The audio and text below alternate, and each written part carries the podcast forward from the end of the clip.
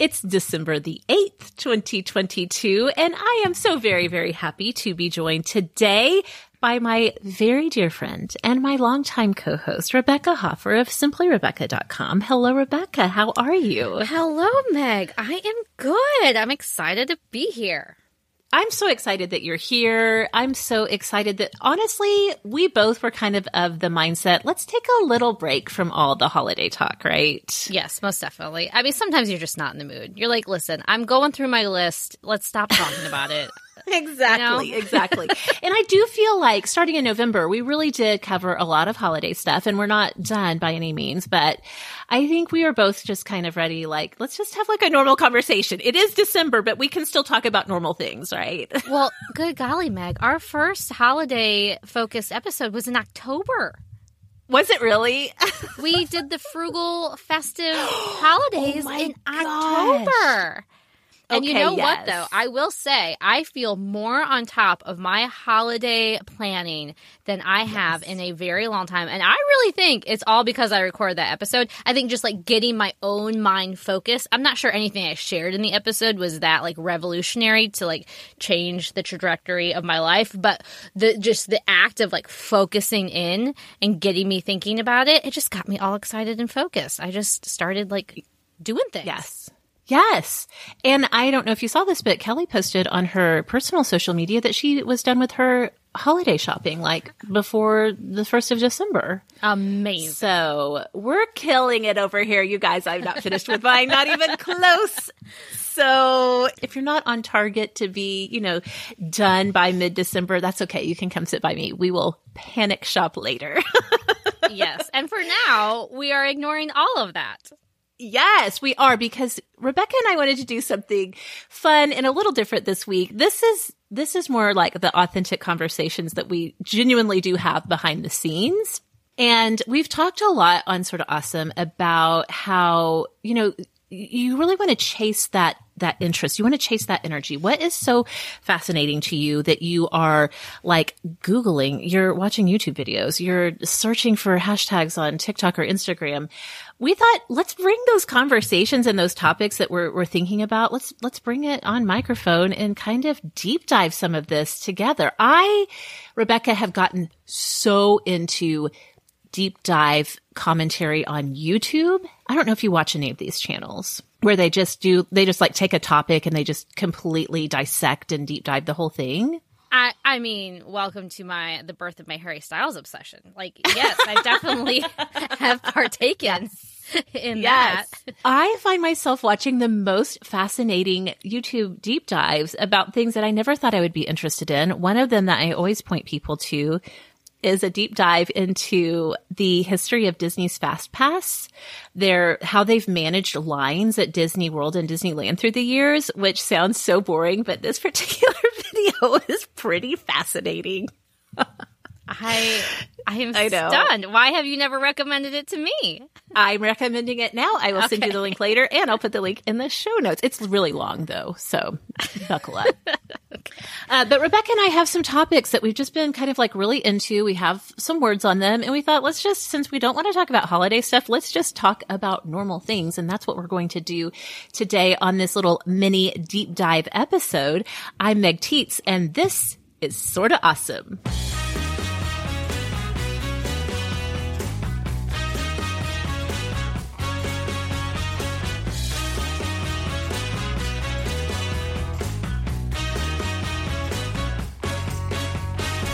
Welcome back, Awesomes, to the show that is all about helping you find conversation, friendship, and community. If you have been looking for amazing women to connect with and a community that's going to support you no matter what age or stage of life you are in, well, I'm really thrilled to tell you that you've come to the right place. We are so glad you are here. We want you to know we're not just a podcast It's Sorta Awesome. We are also your community on the go. So come and join us in one of our online communities. You can find us on Facebook Facebook in our Sorta Awesome Hangout. Almost 6,000 incredible women who meet there every day to talk, to get and receive recommendations, to give advice, share wisdom, basically make a difference in each other's lives in our Facebook community. And we have a really fun community growing on Instagram too. Come find us at Sorta Awesome Show on Instagram. We are always going to let you know when we have new episodes dropping and kind of just talk about what's awesome in your life this week. We share reels and TikToks and polls and just have a lot of fun over there at Sorta Awesome Show. And one last reminder. Yes, we are in the holiday season. If you are shopping Amazon this holiday season, it would mean so so much to us if you would shop Amazon through our affiliate link. It's super easy. Just go to sortaawesomeshow.com slash Amazon. It will take you straight to the Amazon homepage and any shopping that you do after you have gone to Amazon through our affiliate link, Amazon's going to throw a few dollars and cents our way. It's absolutely free to you. It does not change your total checkout price at Amazon, but they do send a little money our way and it really does make a huge difference in supporting the show. So again, sorta awesome show dot com slash Amazon for your Amazon shopping this December. Okay. Rebekah, we do have some thoughts, some words, some feelings, some just like random stuff that's been on our mind. We're going to get to all of that in just a few minutes. But first, let's go ahead and start this show the way we always do with our awesomes of the week. This is the moment in the show where we stop and talk about whatever is making life a little more awesome right now, whether it's a book or a TV show, a movie, music, products, whatever is bringing that gold sparkle to our lives. Rebekah, what do you have for us this week? Well, my underwear is what is Whoa. making me happy these days. I was not prepared. I was not prepared to hear you say my underwear. okay, listen. I am the type who puts off buying new underwear. I, I hate spending money on it. It seems like it always costs more than it should. I don't like the idea of like going and like trying underwear on. Like nobody like you don't like try underwear on at the store. No, no, it's not a thing. And so then you come home and you're disappointed or disgruntled Ugh. because it doesn't quite yes. fit the way that you wanted it to fit. And so yes, I have really held off on buying underwear my underwear drawer needed a major makeover, and I succeeded in that this year. I okay. participated in Soma's underwear sale. Nice. Twice this year. They, I don't know how often do they do this, uh, but sometimes they'll do a ten for forty sale, and so I, I don't know what got into me. Somebody who never wanted to spend like five dollars for a pair of underwear suddenly spent eighty dollars on underwear this year. Look at you, Rebekah. Oh my gosh. I Were you able it. to do it? Do you think, do you think because of the sale? Because I know you're very frugal minded. So do you think that the sale just like enticed you to, to go ahead and do a whole underwear? yeah refresh yes. and rebrand yes sale terminology like they brainwashed me with that sale um, yeah. And, but frankly, I mean, I needed it. Like, I did not like, I was getting frustrated picking out my underwear every day. I did not yeah. like what was going on. Um, so I tried several different styles of Soma underwear, but okay. I am going to bring as my awesome of the week one style in particular. It is their Enbliss Soft Stretch Hipster underwear. Okay. So this is what you need to know about it. It goes from size extra small to extra large and comes in lots of colors. The Enbliss line also comes in a thong style, a boy short style, and a brief style.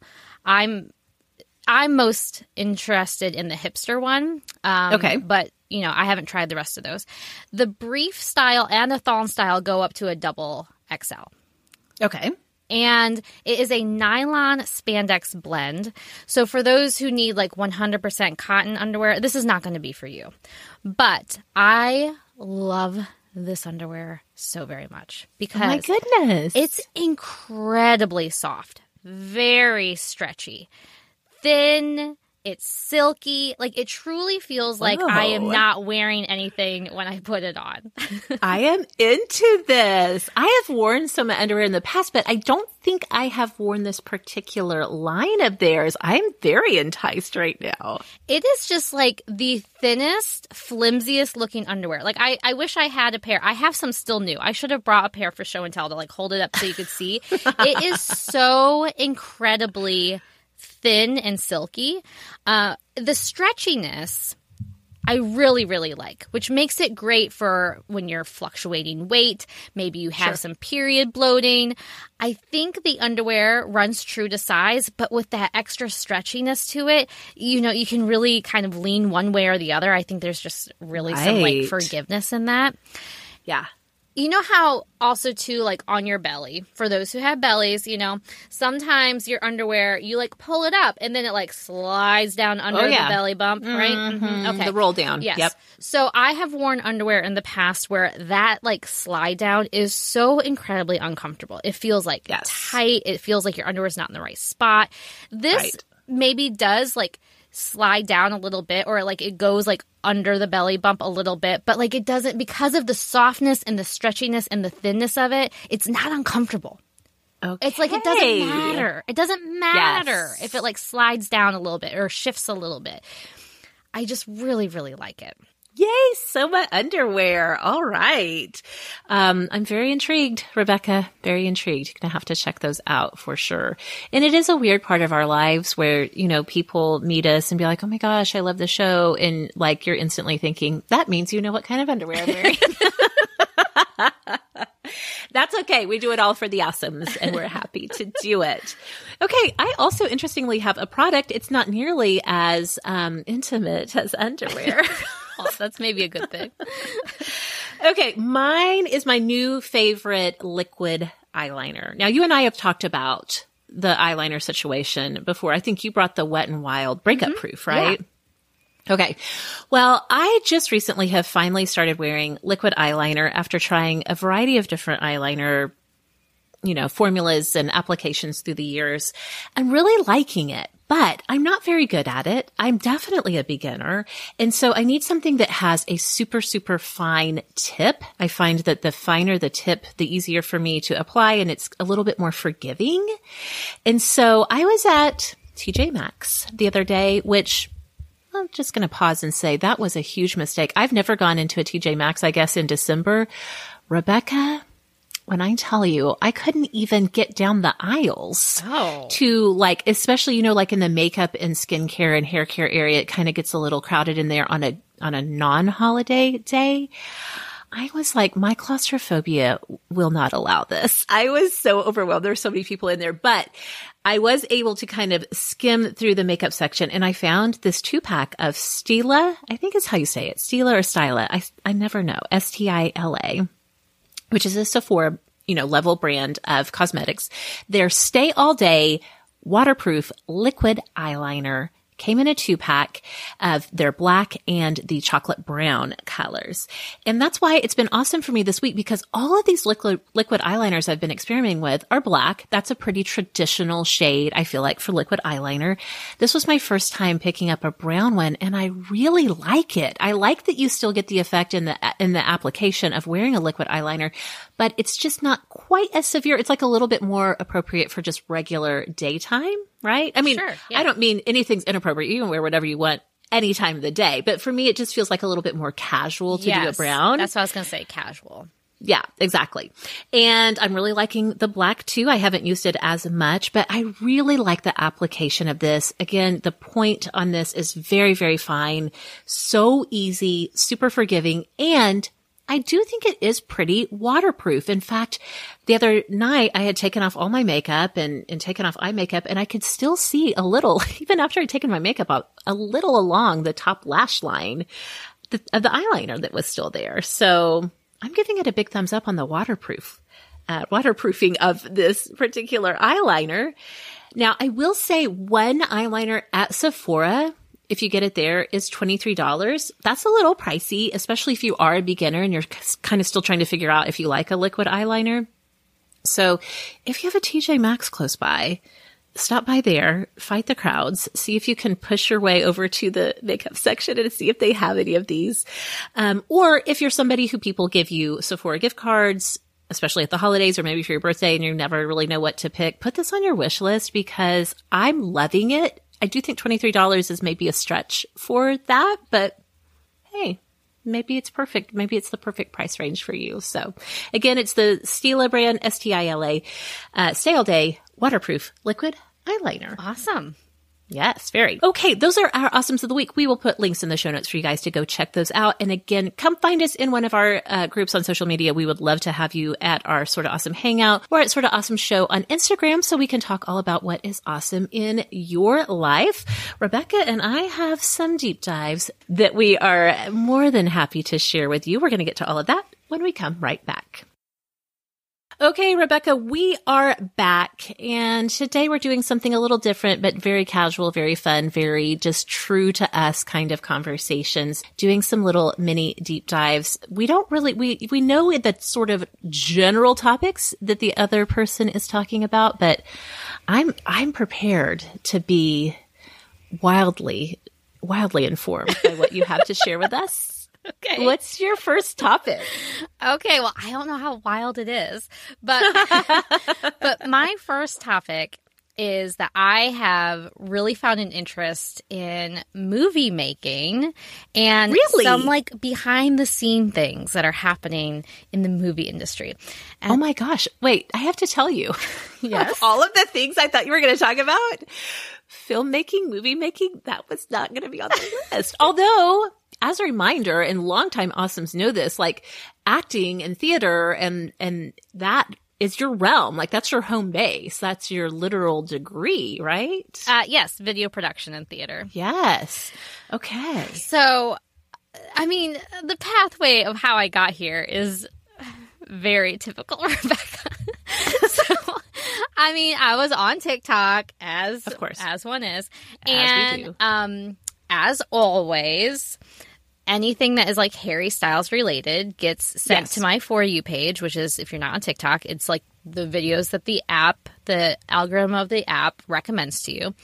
And there is a guy named Josh, and he worked on props for one of Harry's films, Don't Worry, Darling. And he was sharing behind the scenes close up um, explanations and looks at some of the props that he created for Don't Worry, Darling, which of course was then sent to me and I found fascinating.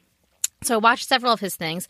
Um, his handle on TikTok is at Prop Master Josh, and he calls himself okay. Josh Props.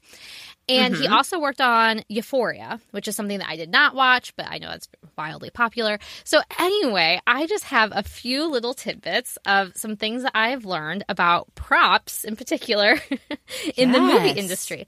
So, the other, and this, I recognize that this is kind of a visual heavy, um, conversation.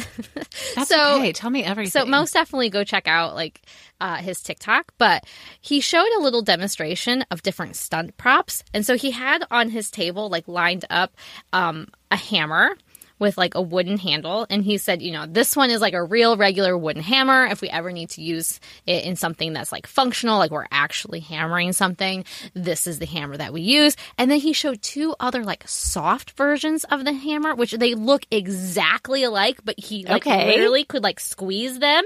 And oh so he's gosh. saying basically in any type of scene where there's any sort of choreographed, um, violence or attack or just, you know, whatever anytime that that's the case, all of those things that people are holding, they are all 100% fake and they are soft. If you okay. have to throw something, it is soft. Like it's not going to ever hurt anybody. And I just thought this was really interesting. Interesting. Yes. He also showed he showed like a, a, demonstration of some some knives that you would like hold in your hand, like maybe like a switchblade knife or something. And then on one side of it, the side that would be hidden as somebody is holding it, there would be a um, a tube that comes out the blade, and there would be like this. Uh, again, this is so visual. I'm doing like a terrible job. There'd be like this canister that holds this liquid that gets like hidden by the person's like forearm, and then this okay. tube that like hides behind the blade. And so then when they press down on like somebody's ah. neck to like slit their throat. Um, content warning for violence. I was gonna say, whoa, that got super violent. Okay, and also you guys need to know Rebekah's like acting these out as she's telling me. So like I got the visual of this the throat slitting too. so you're holding the knife up to someone's throat, and you know how like you just press on it a little bit, and like the blood like kind of like starts to like trickle just a little bit. That's right. like happening in real time with the actor like squeezing this contraption okay. that like releases the blood from the knife tube. Isn't that yes. fascinating? I have wondered so many times how that all works because, you know, in the in the post-production when you're watching it as a viewer, it's very seamless and very realistic. It doesn't look like, oh, you can see how they faked that. Yeah, I mean, and I mean, goodness, we uh, live in the land of like the Avatar movie existing, right? Like there yeah. are like so many things that you can fake and make look real. So yeah. like computer generated things obviously play a part in all of this. But I just thought that was fascinating. He also yes. he shared, um, and this is I'm going to do this spoiler free. If you have not seen Harry Styles' film, don't worry, darling. But there are some glasses that they drink out of, and then there's one scene that gets um, a little physical and he showed these two glasses side by side, the real one that they would drink out of, and then this other one that looks exactly like it, except he like could squeeze it. Like it's like so incredibly okay. flexible. It's like soft and flexible. Wild. I love that it. is amazing. Okay. So interesting. I have more. okay. Okay. So he also was talking about that whenever there's any alcohol at all on set, it's all like fake like because they they don't do any kind of drinking. So that makes sense. That does yeah. make sense. So alcohol, wine, champagne. There's all these different kinds of alcohol-free champagnes and things like that mm. that they look like, they pour like, they bubble like, just like regular alcohol. And they just take the labels off the bottle, go to a regular liquor store, and like attach like real labels to these fake bottles. Interesting. Okay. I, I, I always presumed it was probably fake for obvious reasons because you know, when you're we're filming a, a, TV show or especially a movie, they do many, many takes of scenes. Yes. So that makes Being sense. drunk on the job is usually frowned upon. Little unprofesh. yes. He also talked about blood rugs, which is mm. a hmm. company that makes fake liquid spills you know how oh. you've, you've seen like the like the the cup that's like turned over the coffee yes. cup that people put on their desks as like a prank in the office. Yeah, oh, yeah, you're yeah, so yeah. funny, Bob. Um, they do that for all kinds of any type of blood of any kind or whatever any kind of like uh, or any sort of like human fluid that might have been on the floor. Like all of that is right. like these fake like silicone types of things that they just put down.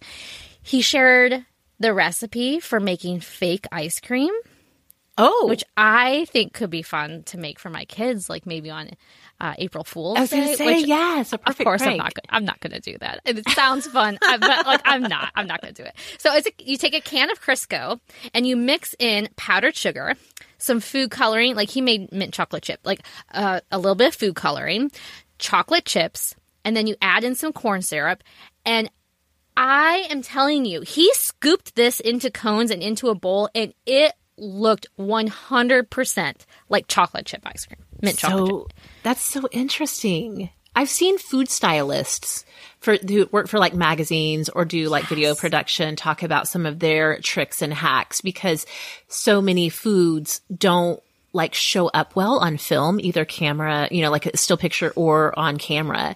And so food stylists have like those kinds of little tips and tricks to make it something fake so that it looks real when you're looking at it. That is something else that I find utterly fascinating. Like yes. fake food for like advertising. I find it so fascinating. Yeah. Josh Props also did a demo on how to do fake poop. he mixed okay. two cups of creamy peanut butter, a half a cup of chocolate syrup, mix it really well, then heat it in the microwave to help like infuse it all together and then keep mixing.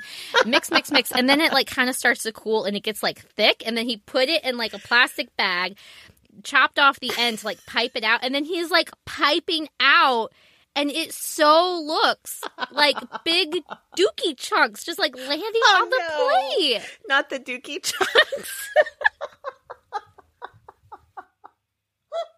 okay, I have one more. I have one more prop thing that I found fascinating. They okay. make silent props. Okay. So that things that are happening in the background are not oh. distracting for sound engineers. Yes. So, like, if there is a pool game going on, those pool balls are not real. They they won't actually clink into each other. They won't make noise like if it's okay. happening in the background. You can get silent paper bags because a paper bag at the grocery store it actually makes a lot of noise, and then that all messes with like can um, the microphones and all that. There's a company called PropTricks.com where they make paper bags, but it's a matte vinyl, and oh it my. just looks like a regular paper bag, but it's a yeah. vinyl bag. That's so interesting. I never would have thought about that. Of course, you know, filming something, the audio has to be really like on point. I've never thought about something as simple as a paper bag could actually wrestle so much that it's distracting to the sound they're trying to get for the scene. Holy wow, Rebekah. This is a whole, this is a whole rabbit hole that you could tumble down. Okay. Sure. Well, you want to hear another whole layer to all of this? Yes. so please. not, so not only have I been interested in like these props, and of course it's been fun to see him share props from Don't Worry Darling because of my Harry Styles mm-hmm. obsession, mm-hmm. but I was having this conversation with one of my friends, and we were talking about the show that's on Hulu. It was my awesome of the week a while back mm. called Normal People. Mm-hmm.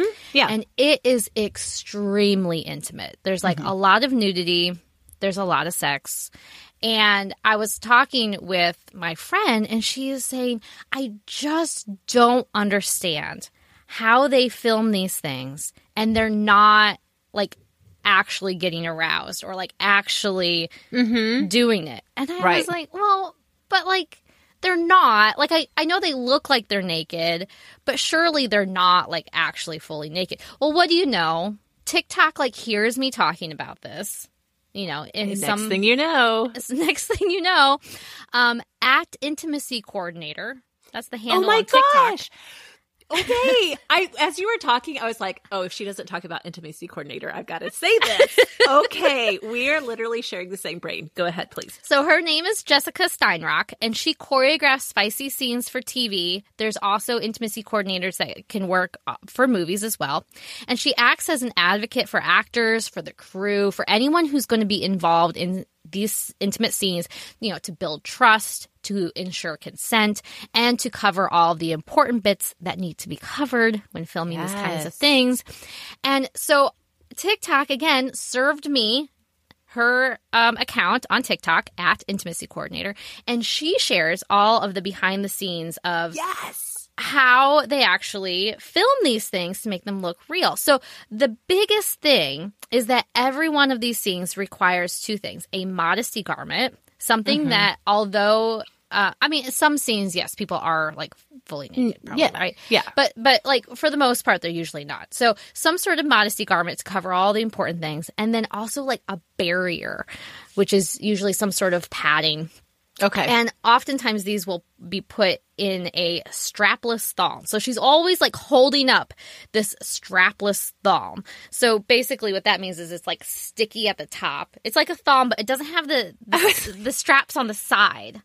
Okay. I'm like thinking like how can a thong be strapless? Like it, that's all there is to it. it doesn't have it doesn't go around the hips because right it's okay. the hips that we always see that are naked. Like yeah, there's yeah, always yeah. like nothing there on the hips. Right. So it it literally has adhesive that sticks to the top like up by okay. like the pubic bone and then it goes around and covers the bits and then also then sticks to like the tailbone but okay. it's a thong so it like goes between the cheeks and all that. Okay. I didn't I didn't realize how much of a content warning I needed for segments here. People are like, like moms are like rushing for their pause button because they were listening with their kids in the car. Sorry, friends. so so there's modesty garments okay and for men and women of course they like look different they're like more of a pouch or like less of a pouch and then they have like these foam barriers that can also be included so that there's you know there's not that such an intimate feeling of like touching each other. Yeah, yeah, yeah, yeah. Okay. So also they use a lot of prosthetics. So like just because you see somebody naked doesn't mean you're actually seeing them naked. Oh, interesting. Yes. Oh, her account like, especially for men. Like yeah. especially men. Like you're not okay. necessarily seeing the real deal there. Yeah. And she also talks a lot about um about merkins. I actually do know what that is. yeah, it's a it's a like it's a, like a pubic hair wig. Again, yep. Good golly, I'm sorry, man. Why didn't we content warning this at the top? I just find it fascinating. so like so depending on like the time period or like what you got going on, like maybe you might need to fake some of that. So yeah. any or maybe you just are like that's too much. Like I I I'm willing to stand there and have it look like I'm naked, but I don't want the actual intimacy of everybody yes. truly seeing, seeing yes all of my bits and pieces. So and for the actor, I mean, it may even just be like for their own personal like whatever, you know, their own dignity, their own whatever you want to put the word in there, even though that to the viewer, it looks realistic, like we're really seeing right. everything. But for them, they can at least have the, I don't know what to say, peace of mind or um, reassurance of knowing that their actual body yeah. was not what was on film. So there you go. That that is um, something that I have been exploring. The intimacy coordinators TikTok account is so wildly fascinating. I do not know why TikTok brought it to me. And this has been months ago. I had forgotten about it. I even wondered if she might be an interesting person to have on the show just to talk about, you know, what her job is because I'm wildly fascinated by that. Also, speaking of Merkins. what? Where is this going to go? Listen, just hang with me hang with me. I hope That's everybody that had their never thought I would ever hear anybody say. Speaking of Merkins, something I've been wanting to talk about. I hope everybody who's I mean, listening I, with their children have already pushed pause and came back to this later. I, it's so hypocritical for me to like shame you talking about Merkins. I literally was the one that brought it up. well, here's I actually it's too hard to explain how I knew that, but I've known for a long time what a merkin was. But what I didn't know until very recently, and I start, I've been listening to a ton of the Beyond the Blinds podcast, which does celebrity blinds and like celebrity gossip. So Rebekah, you've probably heard the term like if a gay man um, is dating a woman to project the image that he's heterosexual, that the woman is called a beard, right? Yes, I have heard that what I did not know until, until I started listening to that podcast is that the inverse, when a woman is a lesbian, but she's dating a man to show her heterosexuality, that the man not, is not called a beard, he's called a merkin. I didn't know that. I didn't know either. I'm 45 years old and I just found that out recently. I don't think anybody listening knows that. well, they do now. they do now. oh, interesting. Yes. So, okay, that was really good and so interesting. Um, one of our twins, JK, is super into filmmaking, like just as an interest. And he watches all these YouTube videos about how different special effects work. And he's always telling me all of this. And I'm just, I'm, I think this is so interesting. I might show him some of the prop stuff. Um, so he yes, can kind of further his yeah. Just the prop stuff not the intimacy coordinator stuff. He's not quite ready for that. Uh, but so he can kind of further his filmmaking um, interests and all of that. So that was so good. All right. My first deep dive is also related to tiktok. Sorry everybody. Rebekah and i spend a not small amount of time on tiktok i think. But rebekah we need to talk about kevin and the female gaze, not G A Y S, although please do listen if you are, but this is the gaze like G A Z E, the female gaze. And I have to give co-producer credit to this to my daughter, AJ, who's 15. She and I have really, really good conversations. She really does consider herself a feminist. And we've had some really good conversations, both of us talking back and forth because she learns a lot she's exposed to a lot of feminist ideas on TikTok. And so we have conversations about it. And I, as a much older woman, will try to give her like the historical context of like, well, that is, that's a thought now, but in the history of feminism, blah, blah, blah. We've talked about the different waves of feminism. We've talked about how early waves of feminism, and it's sometimes still a struggle even today, can be exclusive of women of color. And so we've had like some really good conversations about feminism that have come up because of TikToks. And last week, and I asked you if you'd seen this video, there was a whole thing on TikTok inspired by a man's video. The man, his name is Kevin, and I, I forgot to look up his account. I think that's fine. I don't think you have to know his actual account. I'll put a link in the show notes for you guys for the original video. But people had taken this video, um, and I'll talk more about the, the TikTok itself here in a minute and, and began to say, like, this guy's video, like, he gets it. He understands the female gaze. And then oh, then there was a reaction against those videos of being like, wait a second, hold on. The thing that you're saying is not the thing that you think you're saying, which happens a lot on TikTok, right? Oh, yes, most definitely. so I wanted to talk a little bit because I, so AJ and I were talking about this and I, I did get really interested in what do we mean when we're talking about the male gaze, which many of us have probably heard in pop culture commentary. What do we mean when we talk about the female gaze?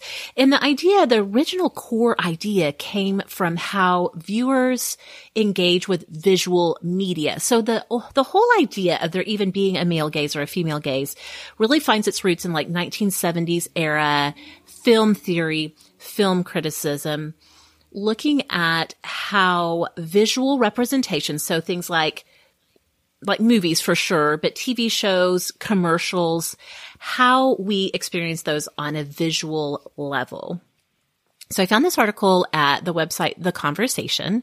It was written by Janice Loreck in 2016 and she summed it up like this, quote, the male gaze invokes the sexual politics of the gaze and suggests a sexualized way of looking that empowers men and objectifies women.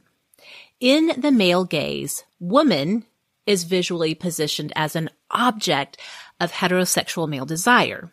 Her feelings, thoughts, and her own sexual drives are less important than her being framed by male desire. End quote. So, you know, essentially this idea that women are made worthy when they are the object of a man's desire. Does that kind of track for you, Rebekah, in terms of the concept of the male gaze? Yes, yes. So I, am just waiting to see where, where you take this, especially related to Kevin and that whole phenomenon. Oh, believe me, I'm going to get there. Don't you worry. I'm tracking with you. Okay. Keep going. yes. So we really do. We see this mostly in media. So we do see it in, in it really did start in film, but it can definitely be applied to the way TV shows are shot, the way commercials even are shot. But what we do know that even though this is something that we think about, how does the camera capture a woman and what's the focus of the woman and those types of things, the way that we consume our media and the type of media we consume really shapes our culture and kind of trickle down effect how men perceive the women in their lives, the actual like flesh and blood, not on camera women, the actual real women.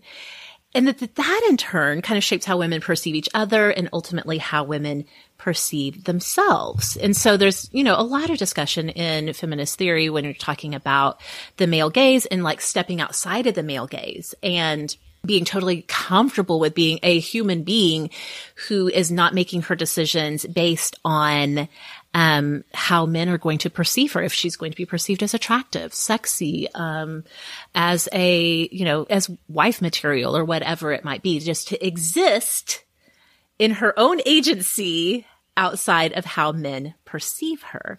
And I'm using a lot of very general application of these ideas. I know all of us are sitting here thinking like, but I, you know, this man in my life is not like that and blah, blah, blah. And, th- and that's fine. I totally understand. We're just talking about broad concepts. I'm also talking about gender in the most broad and conventional application, just so we could kind of get to the point of this TikTok and why AJ and I got riled up about it.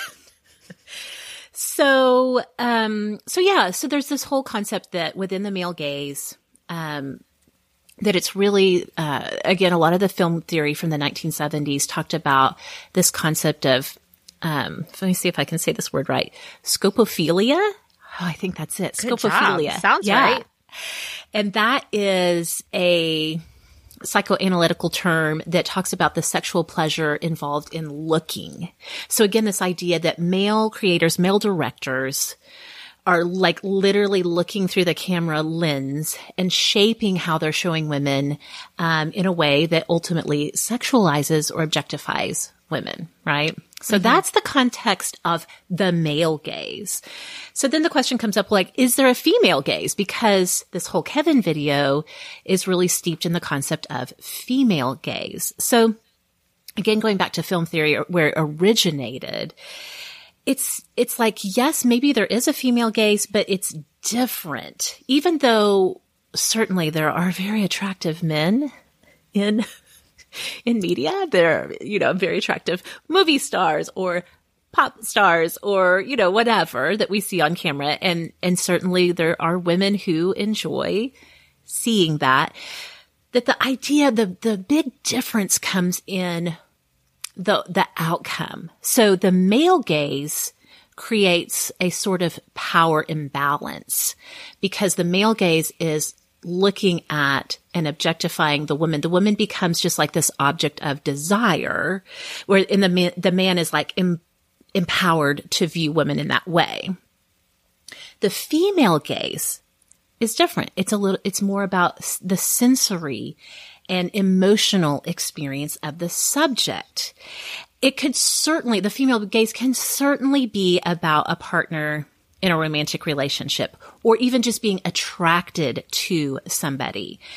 But something that's different about the female gaze is it can also focus on friendships or self-discovery, any topic that explores the like inner experience of a woman and how that is like manifested in the media that you're viewing that is what the female gaze is. It's less about sexual attraction and it's certainly not about just flipping the script and, and turning men into objects, right? It's right. about the inner experience that a woman is having and like, how do we translate that into creating that visual or that experience for the viewer of whatever the thing is. And I thought this was really interesting. Elizabeth Hayes, again, back in 2016, and of course we have links for all of our sources and, and all of that in the show notes. But Elizabeth Hayes wrote an article at Medium and was specifically about romance novels, which I thought was so interesting. You and I both, we love a romance novel, don't we? a little bit. a little bit.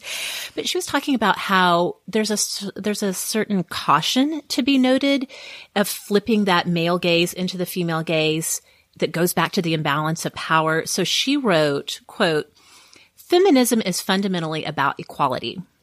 Therefore, placing men in objectified roles as a way to show women in power is not ultimately going to empower women. Instead, if women want to be elevated within societies around the world, we must also elevate men. By this, I don't mean putting them above women in terms of stature, but rather giving them the space to be more than what they've been allowed to be under patriarchy. This means subjecting men to a different standard, one where their emotional and psychological maturity matters more than whether or not they can maintain a six pack, play the hero, or make a seven figure salary. End quote. So I thought that was really interesting. And Rebekah, I know we have read a lot and you and I both really like contemporary romances, right? I mean, that is my my preference. Yeah, so romances that are taking place like in our modern era. I do think that modern romance, modern contemporary romance especially, really provides examples of the female gaze and that a lot of times the the male main character they are presented as human beings who are imperfect, who are emotionally vulnerable, and they're willing to learn and to grow and you kind of can track their journey throughout the way the narrative plays out in the in the romance novel. I I think I've noticed that. I wonder if you have had that experience. Oh, yes, most definitely. I mean, so often it's it's the the journey of a man becoming vulnerable, like learning to tap into his emotions yes. that even are highlighted because it's not just about the alpha male, it's the alpha male who is like broken because of a woman and like suddenly has like learned to open his heart and right. be vulnerable. Exactly. So, so true. And I would also assert that like almost everything I've read in the realm of fan fiction is strongly influenced by the female gaze. And again, most fanfic writers are women. And this is such a great example of why fanfiction is so important because it allows writers to go in and play around with the characters they love and write them in a way that satisfies something that's missing in that inner female experience of the original material perfect example, the Draco Malfoy of all the fics that I have read may still be, you know, true to, true to character and that he's still arrogant. He's still snobby. He's still difficult to be around. But in fanfic, writers will often explore Draco's inner insecurities and his trauma and his desire to be good and to find, um, to find, what's the word I'm looking for? Redemption. There you go. Yeah. like I was yes. going through so many R words. in My mind, I was like, nope, nope, nope. Redemption. That's it. Redemption, I think, is a is a key plot point in so many romance novels. Yes, absolutely. And I think that that is again speaks to the importance that the female gaze places on the inner emotional journey. I would say in summary that the the female gaze is ultimately a holistic view of the subject. It looks at the subject as a whole person as opposed to the objectifying view of the male gaze. So when a subject is allowed to be whole and appreciated in their wholeness, no matter how perfect or imperfect that wholeness might be, then you're viewing that subject with a female gaze again, as opposed to the male gaze, which is centered on the parts and only the parts that are attractive or appealing. So now we get to the Kevin video. So again, I will link in the show notes to this TikToks if it's not taken down. You know how TikTok is. Sometimes, sometimes Rebekah will send me a TikTok and I'll open it to go watch it. It'll be like, oh, this video has been removed. Um, in the Kevin video, which Rebekah, I know you have seen, the yes. the TikToker himself is named Kevin. He is uh, in front of a camera, and he behind him is like a closet door with a shirt hanging on it. Like this is like this is like zero production value. Okay, there's a Justin yeah. Bieber song um, playing, but it's sped up in the background, and Kevin is like this kind of awkward, unassuming guy, and he's kind of like making some awkward movements. But at one point in the video, he makes eye contact with the quote unquote viewer, right? So he's looking into the camera. And it's like he, in that moment, he has like this couple of seconds of breakthrough confidence. And he like, it's clear as he's looking into the camera or to the viewer that the idea being like he just st- had to stop and just like his confidence of being this I don't know this like sort of bedroom eyes or like f me eyes. that's true.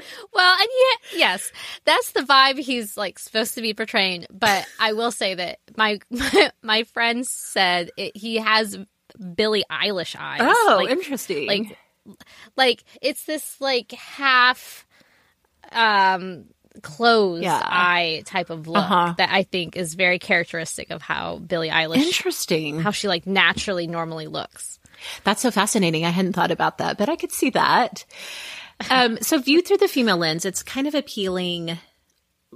I don't know. I have I have watched this TikTok so many times. I'm like sick about it. like a that I gave it that many views, but B like now like at first I was like, okay, I can see this. Like it kind of gives this vibe that he's being awkward, but once he makes eye contact with you, the woman or whatever, you're just like so sexy that he, this confidence comes from nowhere and he just can't help himself but to like, kind of, he does kind of like a look up and down, right? Like, yes. Yeah. Yeah. Um, and so another way to look at it is maybe, and I think this is why women were taking his video and stitching it. And then basically that's like showing part of the video and then giving commentary on it is that they were saying the female gaze is that it doesn't matter how conventionally attractive or unattractive a man is. If he's confident in his approach, that that's hot. And then they were saying this is an example of the female gaze. Now, listen, side note, there is a bunch, a bunch of side story on Kevin, the actual person who made this TikTok who now has millions of followers. But Kevin ain't it, y'all. He has said some incredibly mm. misogynistic and outright racist things in live streams and other places around the internet. I will link to an excellent Jarvis Johnson YouTube video that deep dives all the ways that Kevin himself is problematic. Are you surprised? Are you surprised? No. because the other part of this is a lot of women watch this and are like, um, that's not hot. That's creepy. Like, if a guy looks at me like that, I'm like, okay, you're a creep and I'm going to stay away from you. it's very subjective. That's for sure. I I don't quite understand fully why it blew up. I think I might land more on the creepy side of yeah. things. or just like some people are just like, I just don't see it. Like I do not see how in this couple of seconds of him like pausing in his awkwardness and looking you up and down, I don't see the hotness. And that's a valid response to it too, I think. But I mean, obviously there were like millions of people who are like, that is so hot. Mm-hmm. But yeah. the infuriating thing to me that as AJ and I were talking about this the other night, I got so riled up about this, Rebekah. Mm, tell me what. This isn't the female gaze. It's actually still the male gaze. there were so many TikToks of women saying, finally, a man who gets the female gaze. And I'm just like, no, baby, no, it is still glorifying celebrating this man's response to a woman. Like it's still the same thing. Okay, so I'm glad you said that because I have not I haven't gotten it. Like I watched the video and I was like, okay, I want to get this. And then I feel like I'm like educated enough in the female gaze versus the male gaze. This is not the first conversation I've had about this. I feel like I know what this is. I've seen the Jane Austen clips where it zooms in on his hand yes. after he touches her, and like everybody's like, like that. That's like classic, like yes. female gaze. Yes, it's, it's, it's it's how he's been affected by a simple touch. You know, right. it's like that zoom in on that hand. And I looked at this and I was like, I don't, I don't quite get it. So please continue talking and explain more as to how this is not actually it. well, because again, what it centers and what it is exploring is this man's response to you, the viewer, as a, a stand in for a woman. And look, you can think that's hot. You can look at, you can watch this video and be like, okay, if a guy looked at me like that, I would be like, okay, I'm interested. I'm into it. Let's see where this goes. Mm-hmm. That's fine. I am mm-hmm. not in any way judging or demeaning that experience right. of it at all. The thing that made me so, I don't want to say angry, but just like I got really riled up about it is that that's just, you cannot call that the female gaze. And the thing about TikTok is we all know, and especially if you have teenagers in your house who are on TikTok, you know, they will come to you with a new diagnosis of themselves every week that they learned about on TikTok. oh dear. Labeling things as a thing that are not that thing. There, that's rampant on TikTok. The, the female gaze though is, um, it's just, it's, we can't. And I, and I, again, I go back to that 2016 article by Elizabeth Hayes. We can't just flip it around. We can't just turn it around to where it's women objectifying men in the way they do a certain thing or a certain look that they have and say, okay, this is then is what the female gaze is because it's not. The male gaze is about breaking something down into parts and assessing their attractiveness. Whereas the female gaze ultimately is about experiencing something in its, in its wholeness and about the, um, the appreciation of it from, from your inner self instead of the outward thing that you're viewing. Does that make sense? Yes, yes, I hear what you're saying. Yeah. So, I mean, I do think that TikTok is doing a great thing in terms of opening up new conversations, new understandings for younger generations. AJ and I have had so many conversations about feminism. We do not always agree. She will be like, I can't believe you think this. That's not very feminist of you. And then we kind of, instead of me like reacting to that and being like, how dare you? We just like kind of unpack it. And she shares why her view of an understanding of feminism might be one thing and mine might be another. So it's been really great. TikTok is great for starting conversations, but you do still have to apply like a fact check filter. I wish there was a fact check filter on TikTok. well, yeah, that's helpful. Or on all of social media, honestly. Well, you know, in kind of the same realm, I don't know, you might want to cut this. cut this part out. I'm just going to tell it to you. Okay. Every time I'm just talking to you. Okay. I saw a TikTok that went viral where it was the female gaze versus the male gaze and broken down into like just simply like what is attractive not necessarily yeah. like the whole like equality of it all right. or the you know the uplifting of it all the inner beauty of it all but just like just like what is attractive yeah and it's this tiktok that went viral of a woman a well a very young woman giving like a literal demonstration, fully clothed though, of like when you send your girl a sexy photo. Yeah. A dick pic. okay, you can bleep that. Just to be clear. okay. When you send it, don't send it from this like awkward angle from above that's like your little literal perspective. Send it like set up the camera from like further across the room and like lean into it and like show me like what i would see. And then i saw this stitch. Don't ask why these things come on my for you page. And then i saw this stitch come through where somebody was like yes be- this is it. Because what do women send now okay I just need to clarify. I was married and done before like sending nudes and like sexy photos was like such a big thing. So like I this is all fascinating sure. to me because this is a glimpse yes. into a world that I have I know nothing about, okay? Right. So this yes. woman stitches it and she's like, yes, all these men are sending these photos and it's all their own gaze of what they are literally looking at. It is literally the yes. male gaze of looking at themselves, where because men are just so used to being in charge of the quote unquote gaze.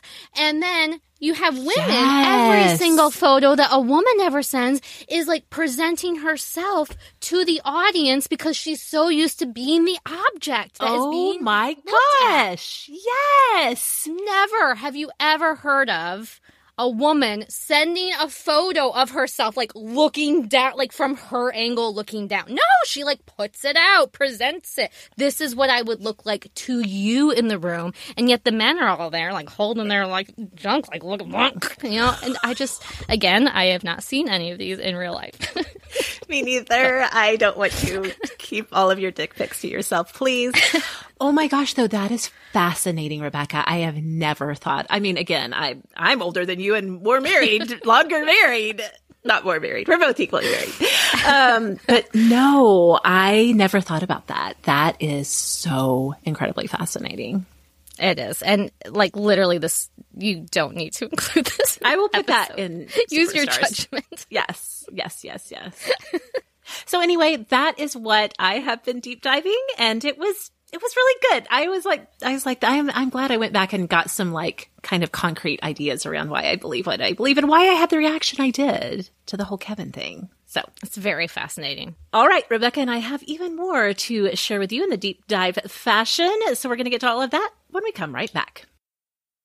Okay, we are back. We are doing little mini deep dives today. Rebekah, what's your other topic that's been kind of on your mind you've been looking into lately? The other thing that I have found fascinating is how TikTok is changing the music industry. And at least in the way that it's changing the way that music is being promoted. So we have um, like Lizzo this summer created a viral dance for It's About Damn Time. Meghan Trainor, she created a viral dance for Made You Look. And Sam Smith released a preview of their single Unholy, which I yep. had not realized that previews of singles were a thing. Apparently, teasers of songs are totally a thing that's been happening on YouTube, teasers of music videos. Mm-hmm. I, I, okay, listen, I am new to the world of music. All, literally, all I care about is Harry Styles, and he has not done that. So, like, I didn't realize this is a thing.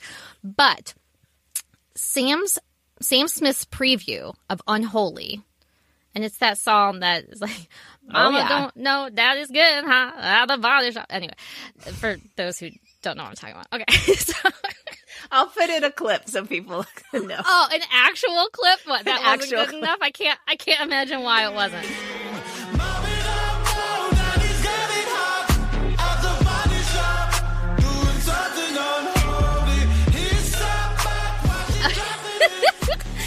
okay. So Sam's preview, the clip of it went completely viral all before their song was even released.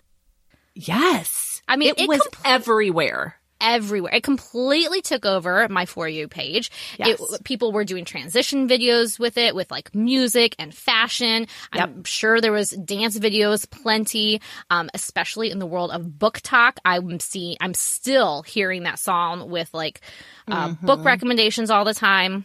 Yep. But when Sam's song actually did drop, then I started to see videos of people complaining that the song as a whole didn't live up to the hype of the preview right. clip.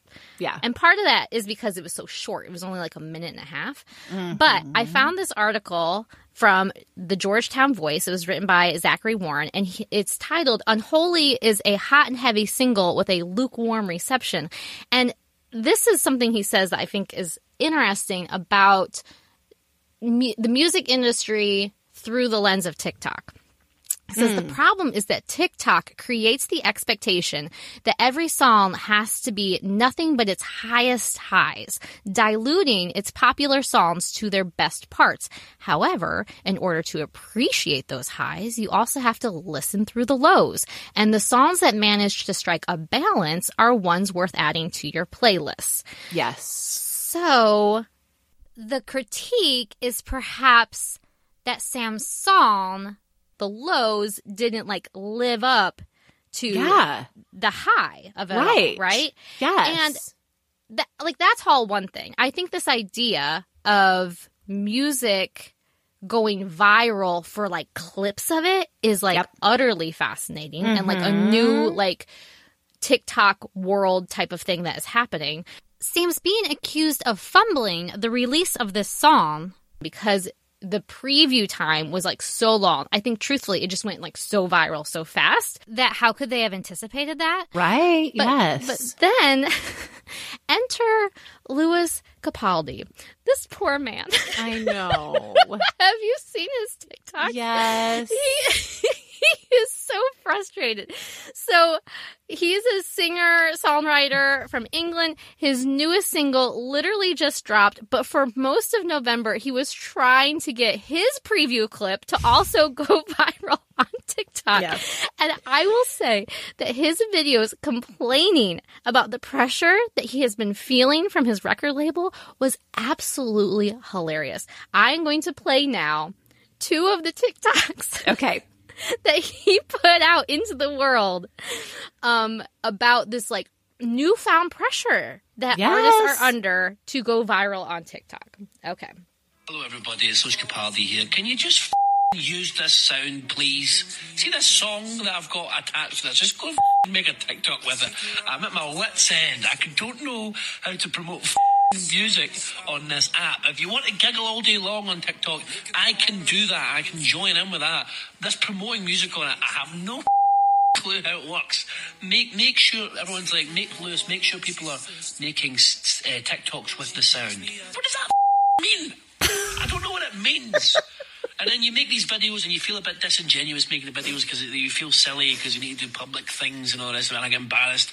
And then you put this TikToks up and they don't go, eh, they don't work anyway. But then you look on TikTok and it's underground. It was a sbagliato with prosecco in it. that's the big thing, or is that guy with a weird moustache and the receding hairline who's got like, "Let me talk to you," those eyes. Just the sound. Oh my gosh.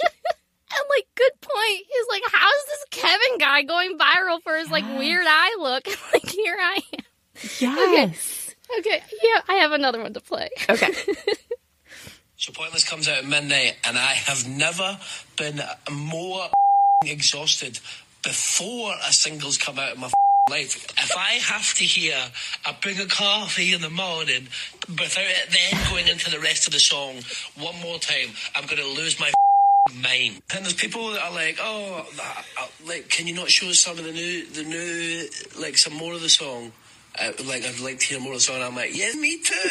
this comes out at midnight, and I. Oh my word! Oh my gosh, there is so much. If you guys want another rabbit hole, you can go down. Uh, looking at the way TikTok has influenced pop music, especially, but the musical industry in general is a wild ride and it's, it's happening right in front of our eyes. And these Lewis Capaldi videos, which I think are so fun that he's like acknowledging the angst of it all and like yes. having fun with it in a sense. So, oh, yeah. So, I mean, I don't have any like full drawn conclusion about all this except that exactly what you said. I think the way that artists are promoting music through TikTok is very interesting, as well as yeah. the fact that these song clips are becoming viral hits rather than the yeah. songs as a whole.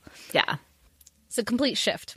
the whole thing with Unholy, I agree. Like, I feel like when you go to the movie theater and you see a preview for a movie and then you see the actual movie after you've seen the preview and you're like, the preview showed all the best parts.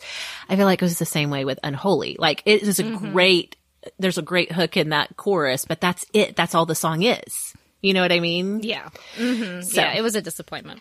yeah, for sure, sure. Well, my second deep dive is also music related. How did we? I'm serious. We are so sharing a brain right now. It's, I love it. yes.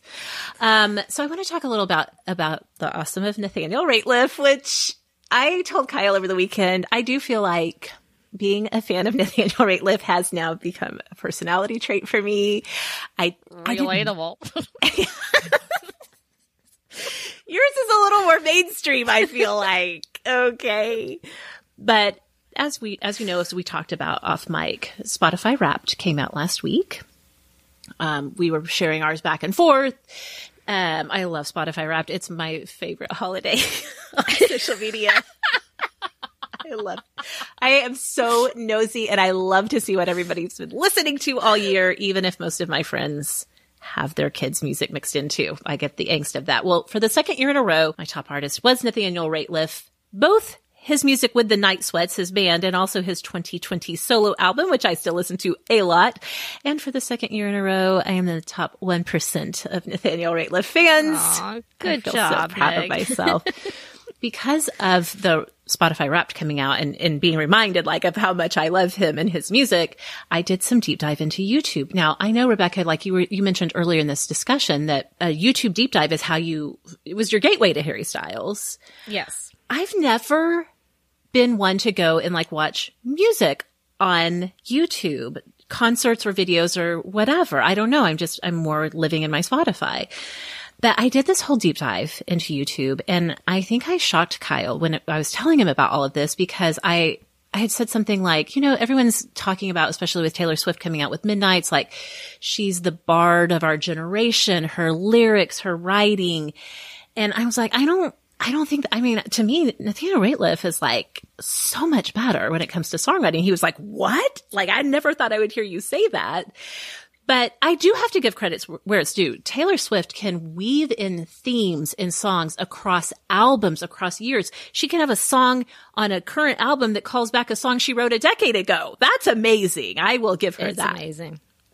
But for me, the complexity of lyrics is Nate Rateliff for me every time.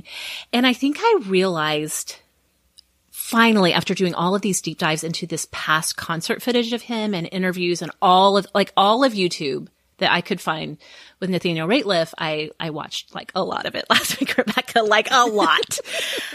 um, and I think I really unlocked like why he and his music resonate so much for me. Now, he and I had d- different starts in life. His dad died when he was 13, but he was part of like a very evangelical Christian home and upbringing, which I do relate to that. His dad died when he was 13. He later dropped out of high school and then later left Missouri where he grew up for Colorado and was doing like some Christian youth work there, but then became totally disillusioned with Christianity and kind of left that community, did a lot of odd jobs and small gigs, really just trying to find his approach to music. Then when he, when he and the Night Sweats like really made it big in 2015 with their single SOB, his marriage was ending right as they were making it mm. big finally after all of these years of work. And I just, something fascinating in watching all of this YouTube footage from the past couple of years and having seen him live in Oklahoma City earlier this year one of the things that stood out to me when my friend Grace and I went to see him in concert is he's not chatty on stage. He okay. is there to perform the songs that you want to hear him sing, and he performs the hell out of them. Like a, a Nathaniel Rateliff and the Night Sweats show is a show. Like they are all in every single song. Huge sounds, huge high energy, so big, but he doesn't really talk to the crowd. Like he's not there to connect with you. He doesn't give the background on like why they wrote the song or what it means to him or the context or anything. It's just like song after song after song. And so it's like an hour, an hour and a half of music, but very little of him like mm-hmm. talking. Mm-hmm. I don't know if he kind of thinks maybe like the lyrics speak for themselves or what, but I took that experience of seeing him live and it was kind of, I kind of compared it to his pandemic performances. So he released his solo album and it's still alright in February of 2020. Mm. Are you dying? Like uh. this album that he had poured his heart and soul into, it covers some big topics like the death of his very dear friend and producer and just, it was a devastating death for him, um, Richard Swift, when he had died. It covers divorce. It covers, you know, there's some lighter songs on there, but it's a very intensely personal, vulnerable album. He put so much into it. It drops in February of 2020. He had barely gotten it launched when obviously everything shuts down. But because of that, there's so much publicity for the album that had to be done remote. Or like you'll see him like in a radio studio, but he's like by himself in a room and the person mm-hmm. asking questions is like far away, obviously. Um, or in his home studio. And you just get this totally different vibe because when he's on stage with the Night Sweats, he's like this, this band, the front man for a band and it's, it's, um, you know, modern soul and rock and roll and alt country and it's like really big. But his album is very acoustic and very stripped down. Not all acoustic technically, but it's very, very stripped down sound. So you get this totally different vibe. And even when he and the Night Sweats did do a Red Rocks Colorado, the Red Rocks Amphitheater is kind of like their home base um, performance in September of 2020. Like they were on stage. It was like the whole setup, the whole deal, but there's no audience. And so like when there's no audience there, he sits down and talks about the songs and the lyrics and like what this means. Oh. And I just thought it was so interesting to see this juxtaposition and I do, this is where I relate to him in a very, very, very small way. He has a very big public life. This is very, you know, like magnified. And I feel like more on a micro level. But like I always say, I feel so nervous meeting awesomes in person because I feel like me as a person off mic, I'm going to be a disappointment because mm, uh-huh. I'm, when I'm on mic, it is a hundred percent me. Like I am authentically me, but I'm also me dialed up to like a hundred. sure. Yeah. No, that I yeah, this is relatable. I'm sure I, you can relate. Yes, I do not think that you actually would be a disappointment, but I feel the same way about myself. yeah. Yes, because like yes, on mic, I am a dialed up to 100 version of myself and more PG. The language is cleaned up, but I'm just it's high high energy. But off mic, like I couldn't I couldn't sustain this level of energy. Uh, in terms of host, how I host Sorta Awesome all day, every day. That would be so exhausting. and so I've had to kind of, and especially in the earlier years of Sorta Awesome, I really grappled with this a lot of just feeling like, am I being fake because I'm like very over the top version of Meg on mic, but I'm in person, like you could say more acoustic, like I'm regular me.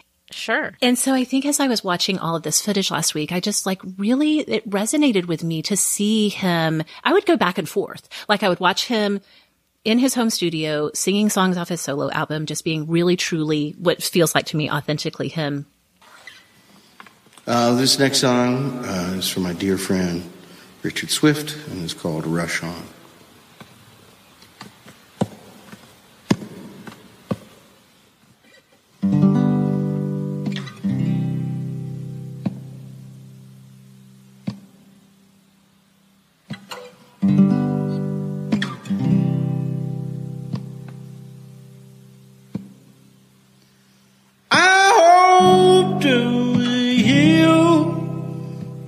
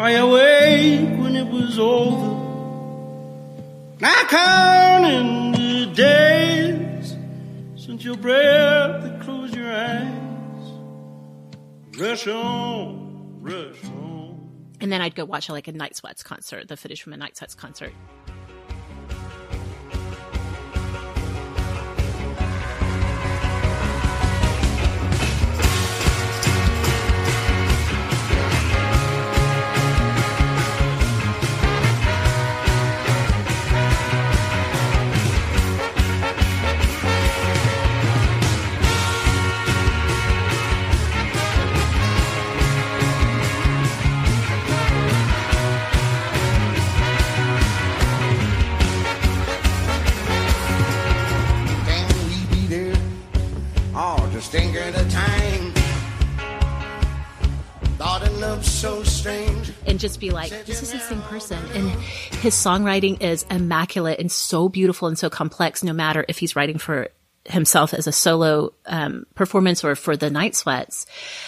but there's you get these two versions of him, and I don't know. I just I super loved it. It made me so happy. I'm not done watching all of Nathaniel Rateliff YouTube. I'm confident there's more I haven't found yet. But I just then I was like, am I viewing Nathaniel Rateliff through the female gaze?